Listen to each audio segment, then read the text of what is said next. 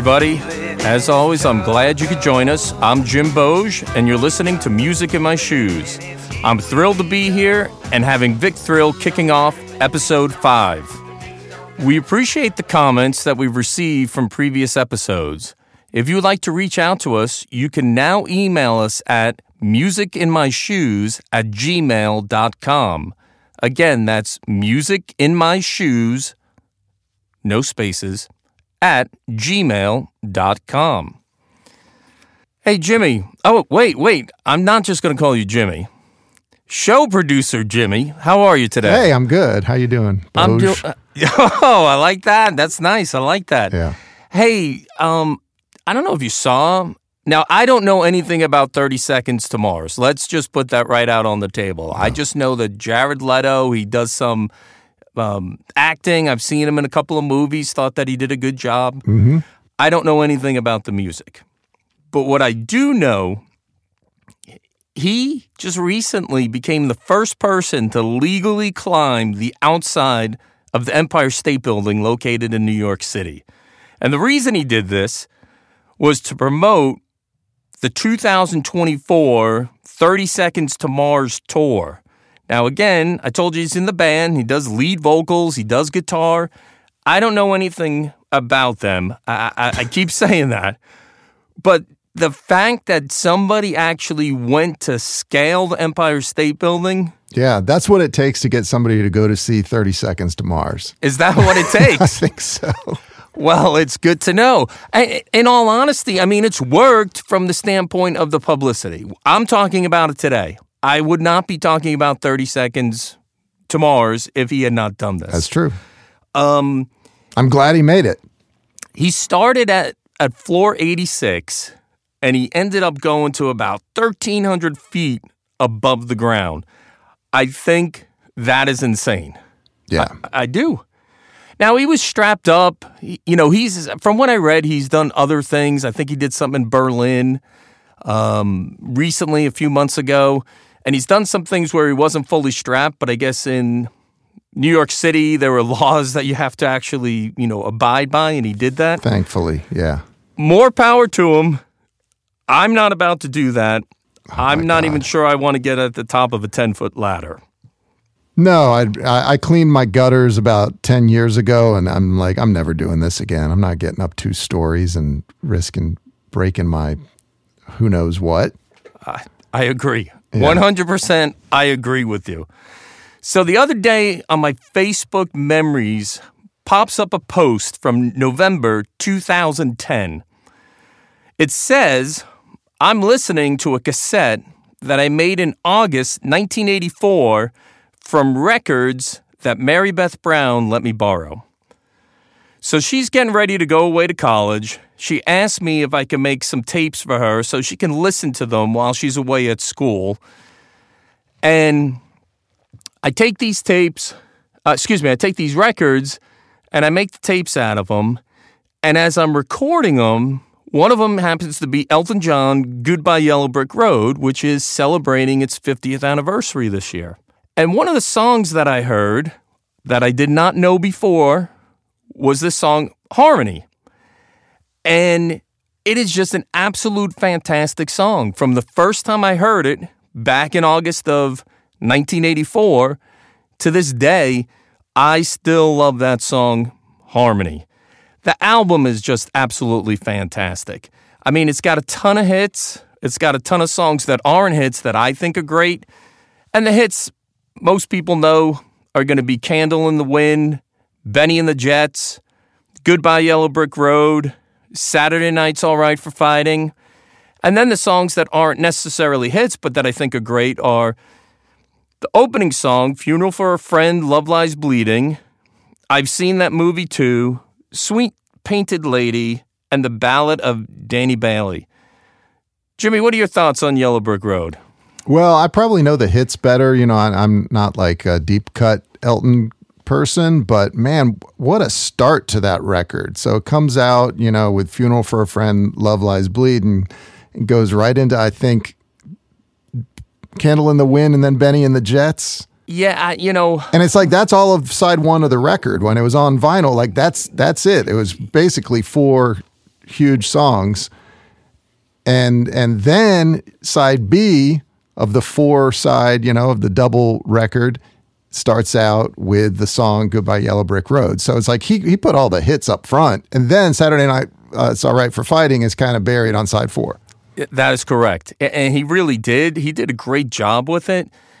I I- I love "Funeral for for a Friend" when that song starts. Just the way it goes from all different levels. It it honestly sounds like a funeral, and then it starts to pick up, and it gets jovial, and it, it's all these different emotions in in one you know one song, two songs that are just combined together. And you know, one thing about that song, um, it starts out really quiet. It's like it has this really long fade up on it.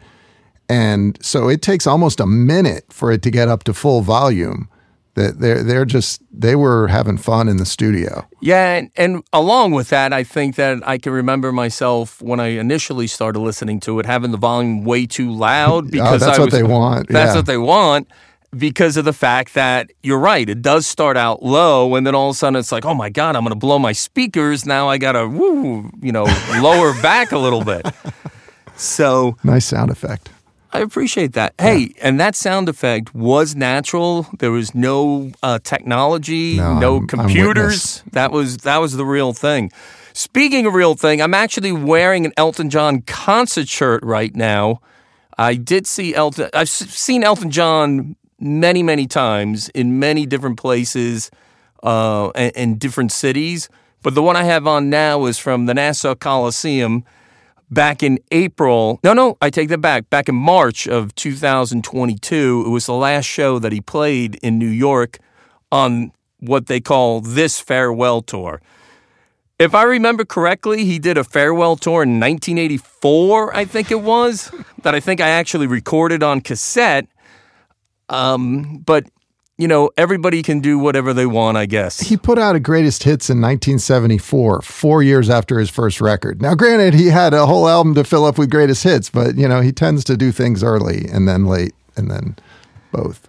hey, you know, you have to do what you have to do. But, you know, one of the things I will say about, you know, this album is that there's a song on here that my youngest daughter and I, for some reason, we've bonded over the song, and it is Goodbye Yellow Brick Road. And many times when we travel or we, you know, we go to different places and you can request a song, you know, we've done that. And that's kind of something that bonds us. And I think that's fantastic to be able to do that with a, a child and them not just listening to the music of today, if I can, if I can call it that, um, but that they also, you know, all my children really do like classic music as well. And when I talk about this album, just hearing that song, you know, when when Elton played it in concert and her and I had gone, you know, she immediately was like, you know, hey, it's our song, you Oh, know? that's so cool.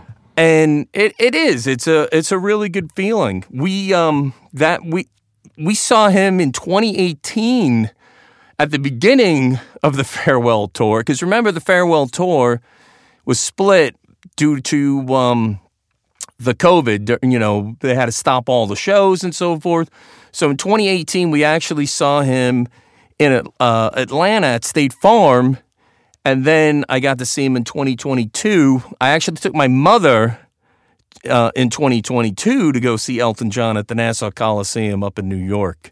So pretty good times, pretty good band that Elton has, um, you know, kept together for the majority of time. Oh man, Davey Johnstone. Yeah, and Ray Cooper doing all of that percussion stuff that that he'll do.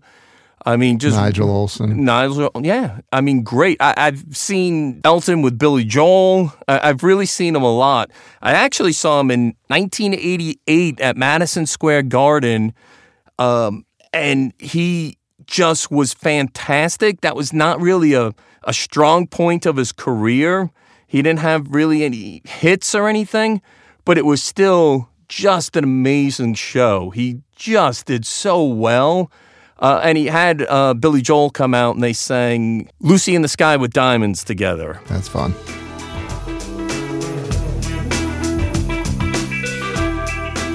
So let me move on a little bit here. I don't know if you've seen this in the news, but Kurt Cobain and Courtney Love's daughter, Frances Bean, married Tony Hawk's son. So now you're saying, who's Tony Hawk? Okay. Skateboard dude. The skateboard dude. You're 100% correct. So I don't know if you heard, but officiating the service was Michael Stipe of REM. Just All this really crazy group, you know, of people to get together.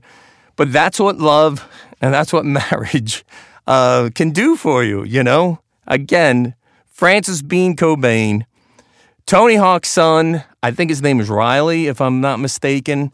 And uh, Michael Stipe, he does the officiating of it. So it reminds me of the story, took place back in 2007, 2008. I was living in Atlanta, but commuting to Los Angeles for months at a time for work.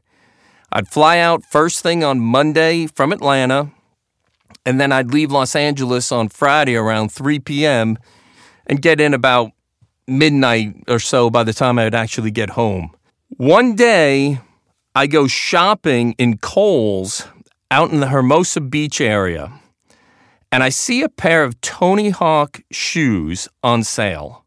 So they're brown, they're like a chocolate milk brown, and then there's another part of it that's a little bit darker brown. And I decide I have to have them. I love them. I think they look so cool. So I buy them. A few days later, some of the other people that were traveling with me, um, due to work, you know, we flew in from different places. We'd work out in LA for a long period of time. We decide to go get dinner right out on Hermosa Beach. And we decide to walk from our, our hotel. And as we're walking from our hotel to the beach, we pass a skate park. Okay? As we pass the skate park, I'm looking, everyone's looking, you know, they're watching these dudes do all kinds of cool things. One of the skaters yells out, Look at the old guy in the Tony Hawks. Oh, they saw the Tony Hawks on my feet and in front of my boss and my peers, all pointed out that the old guy was wearing the Tony Hawks. And it was just a funny story. I don't even know how they could see from that far away, that's impressive. but they, they must have had hawk eyes to be able to see that. that was insane. But that was uh, it was a fun memory. I wore those things out until literally the bottoms were wore out and I could not wear them anymore. So why don't we stay with the theme? We just talked about REM, Michael Stipe. Happens to be November 7th, 1988, is the uh, anniversary of Green coming out by REM. So, Jimmy, thoughts on Green? Yeah, I, I love REM, and that was uh, you know an album that came out when I was I was living in Athens, where REM's from. I was in college at that point, and uh, it's really a good record. It's kind of a different record for them. Is when Michael Stipe started kind of singing louder, like he does now. You know, does uh, did later. Pronunciating words? Yeah, pronouncing, pronunciating, instead of just kind of, uh, you know, they they said early on in the live shows he would kind of hide in the corner and curl up and mumble and stuff, and he definitely found his persona by Green. So, along those lines, to me, they kind of lost the college band sound, and actually, it was full of rock songs. I mean, Green to me, it's almost made for arenas. That's the way that I look at it. I think that the albums before weren't necessarily made to be played out in arenas, but I- I really think that Green is. Yeah, I good mean, point. you got Pop Song 89, Get Up, Stand. Stand, I love because I think that the guitar solo is like this, you know, psychedelic feeling. Like, it's just really cool. And I, I really enjoyed it. You know, World Leader Pretend, Orange Crush. And then there's two songs that I think that would actually fit on Monster, which I think came out in 94. But uh, I remember California and Turn You Inside Out. I really think that when you listen to the guitar, that they were precursors to what was to come on Monster, and and both really good songs. The seriousness of the albums before didn't seem to be on this album. It seemed like a lot more fun, and like you're saying, you know, singing louder. I think maybe he was enjoying himself a little bit more. I mean, I'm not trying It to be in his that way. mind, but Yeah. it's just the way that it kind of came across. So in 82, I saw them in 1982 play.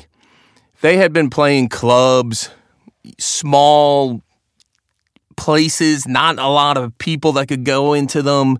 You know, whether it was the Peppermint Lounge or whether it was Toad's Place in New Haven. I think, uh, you know, they weren't even up to the Fox Theater in Atlanta yet. They were still much smaller than that. I actually saw them at an arena show that took place November 24th, 1982. And it was REM who opened up for the English Beat, who opened up for Squeeze. Wow. Fantastic show. Really, really good show. I actually saw REM on their first stadium show, as a matter of fact, in 1983, which we talked about a few episodes ago when we talked about the police live. And again, that was in uh, August of 83. And that's when REM played with Joan Jett and the Blackhearts and the police. By then, they were starting to play the Fox Theater. They were playing bigger places, but Shea Stadium, 50,000 people, and the Fox, you know, what is that? 6,000 people, you know, yeah. it's it, it's a huge, huge difference uh, in how you project yourself. Have you seen them? Yeah, I've seen REM a bunch of times. I, I saw them all through the the '80s. So uh, I think the first time I saw them was at the Fox Theater, though. So I think I think it was on the Life's Rich pageant tour. No, it couldn't have been that. It was it was uh, the Fables tour because I have a little story. I was in Athens visiting my brother who was in school at the time, and a friend came by where we were. We were playing that that hockey game. You remember the like arcade game hockey that was USA versus Russia? Yes. And we were playing that, and the guy was like, "Go over to the Uptown Lounge right now." And we're like, "We're in the middle of this hockey game or whatever." And so 30 minutes later, we go over to the Uptown Lounge. Well, it sold out because REM was playing a surprise show with their new album, which at the time was going to be Life's Rich Pageant. So we stood outside, and it actually had like glass walls right behind the stage that you could stand behind. So we could hear it from outside and stood out there and listened to the REM record that was going to come out three months later or whatever. That sounds pretty cool. But then I ended up seeing him on that that tour. So I saw him every every incarnation from then through through the 80s and I always loved him.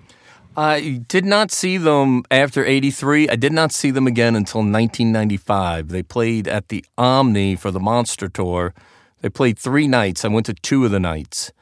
Uh, they had Luscious Jackson open up for them, which I love. That's a band that the Beastie Boys had signed uh, many moons ago. I think one of the the drummer might have originally been part of the Beastie Boys, but they, you know, were like, "Hey, we're the Beastie Boys," and she went with Luscious Jackson but what two shows that couldn't have been any better than what they were. I think Monster is a fantastic album. That's a, a another episode to talk about. But that 95 tour really was a fun tour to go to. And that was at the Omni in Atlanta. Mm-hmm. So let's move on because that's what we do here. We're about entertaining. We are trying to, you know, as we say, hope that you learn something new or remember something old. So, Jimmy, do you know what the best selling 12 inch song is of all time? I do not. Well, I'm going to tell you because I happen to know. Came out 40 years ago. I think it came out about March of 83. Blue Monday by New Order. And it was probably the first song I liked that had a drum machine on it. Like that was not really my thing. But when that song starts and everything that goes into it, to me, it was finally like, hey, this is my music. This is not my parents' music. Like, we talk about a lot of classic rock and roll here. And those are stuff that my parents listened to, or my uncles or aunts listened to. But I feel like Blue Monday was one of those songs where it's like, this is mine, this is my time, this is mm-hmm. my people. Great song. Love that song. I've actually been listening to it a lot lately. Also, listening to a new single by OMD. So, OMD, you know, they've been around, believe it or not, since 1978. 45 years. I don't think most people would know that. But they got this catchy synth pop song that's come out called Bauhaus Staircase. And it reminds me of the early OMD with kind of like a modern touch to it. Have you heard the song? I have, um, and it's cool. And I exposed to a new thing because I never knew OMD had good music. I, I only knew the hits in the 80s. Ladies and, and gentlemen. I did not like them. Ladies and gentlemen, you heard that here first. So let me say this one more time. All right. We hope that you learn something new or remember something old. And I think one of the things with the show is that we can talk about things and you might not like it. I get it. But hopefully you'll listen and be like, hey, maybe I'll give that a try. Let me see. I might like that. Show producer Jimmy over here has just admitted that he did not like OMD. I'm not surprised by that. But, you know, liking the new song, or at least, hey, it's not bad. I mean, I think that's, it's uh, you know, I think that's a beginning for all of us. And I think that's really what the show is all about.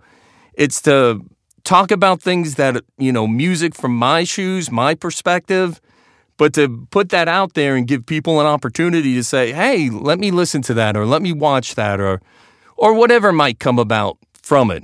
But putting things out there so people know. Because if you don't know, you're never going to do anything about it. You're never going to listen, you're never going to look it up, you're never going to be interested. So I appreciate that honesty, Jimmy. You're welcome.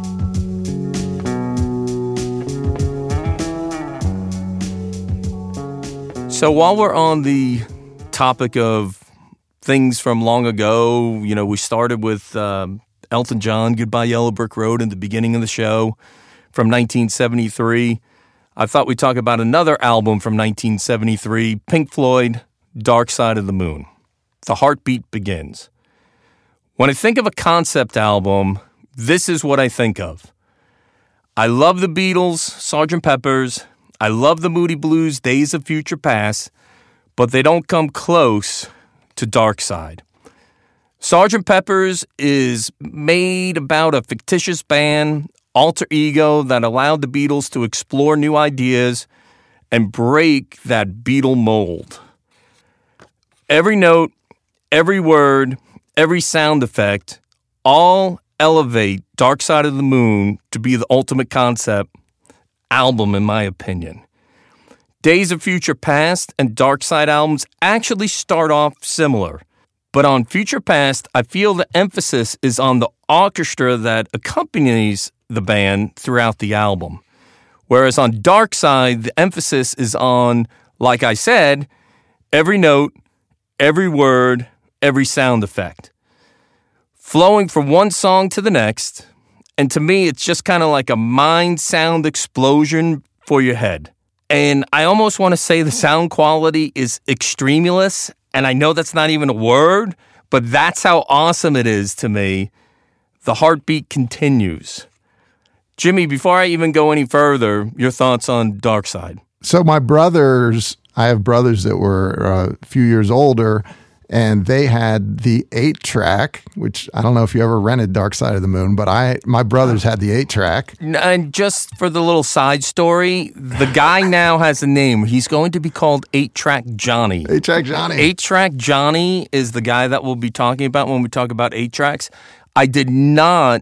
I actually got the record from him. I did not get the eight track from him. So it does fall Yes, into the category. It does fall Okay. into the same person that uh, that we've talked about on the show many times before. So continue. With, Um, So yeah, they had the eight track, and I remember listening to that one. I was I was a very little kid and just thinking, wow, this is this is really cool music. Yeah, I, I mean, and the quality of the sound was unbelievable. That's one of the things that really got me when I first heard it. is that it was so much better than so many bands that I had listened to that it was like they went out of their way to make sure it was as perfect as perfect could be. Um, you know, the the main songs, Breathe, Time, The Great Gig in the Sky, Money, Us and Them, Brain Damage, Eclipse. I mean, it's unbelievable just to listen to that all the way through. It's one of those albums that's really difficult just to listen to one song. Yeah. You really need to listen continuously It to get the yeah, to get the whole, you know, idea of what it's all about. And the amazing thing to me about that record is that it's only a single album. You you almost feel like it's such a journey. You go on this experience, and there's all these sound effects and changes in tone, and like it's like an epic. But it's all in, on just one vinyl record. It's a 44 minute album. Yes, and I was going to say that it is a lot shorter than you think. Mm-hmm. It is one album. You are correct. It's the 16th best-selling album in the U.S., but it's the fourth best-selling album of all time in the world. That's insane. Just insane. Came out in 1973. So great gig in the sky. I don't know if you remember that. There's not actually a whole lot of words. There's some spoken words in the beginning, but then they have Clare Torry, who came to uh, be a vocalist, and she didn't know what to do, and they kind of just told her, you know, just sing your feelings. So she kind of sings, but it's not words, it's just all these sounds. And she got paid roughly $36 to do that. If my conversion from English pounds to American dollars is correct.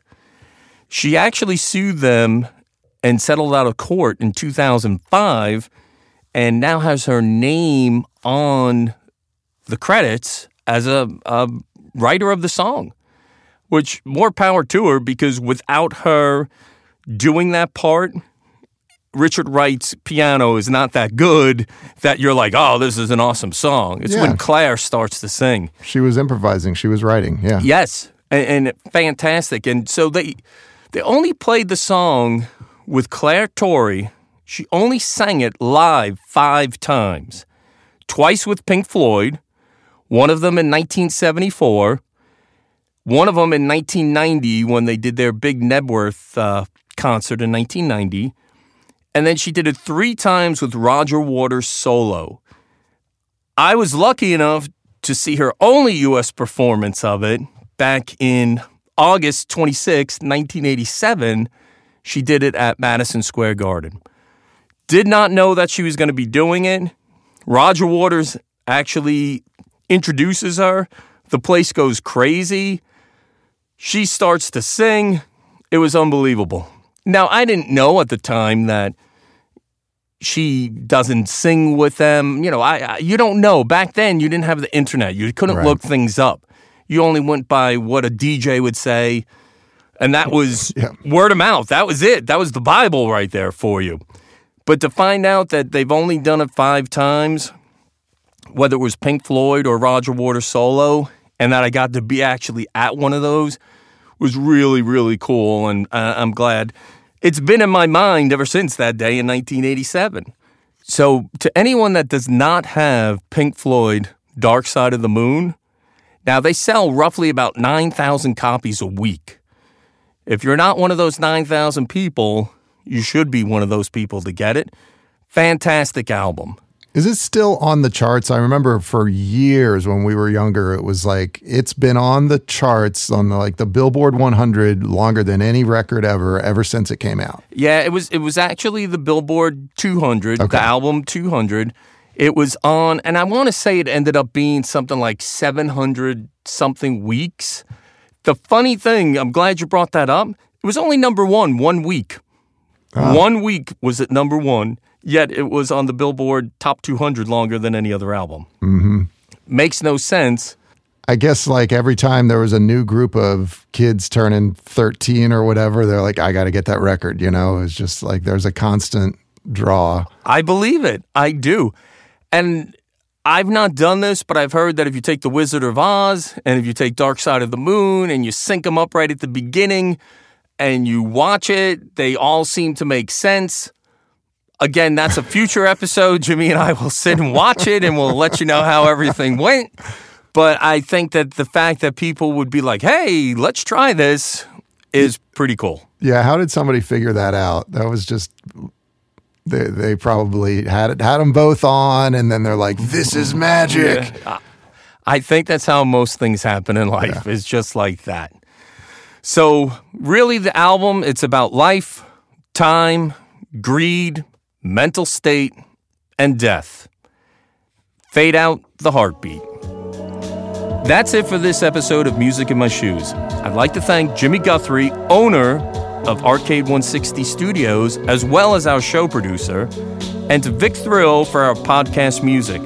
Again, if you want to contact us, we are at musicinmyshoes at gmail.com. I hope you learned something new or remembered something old. Take care.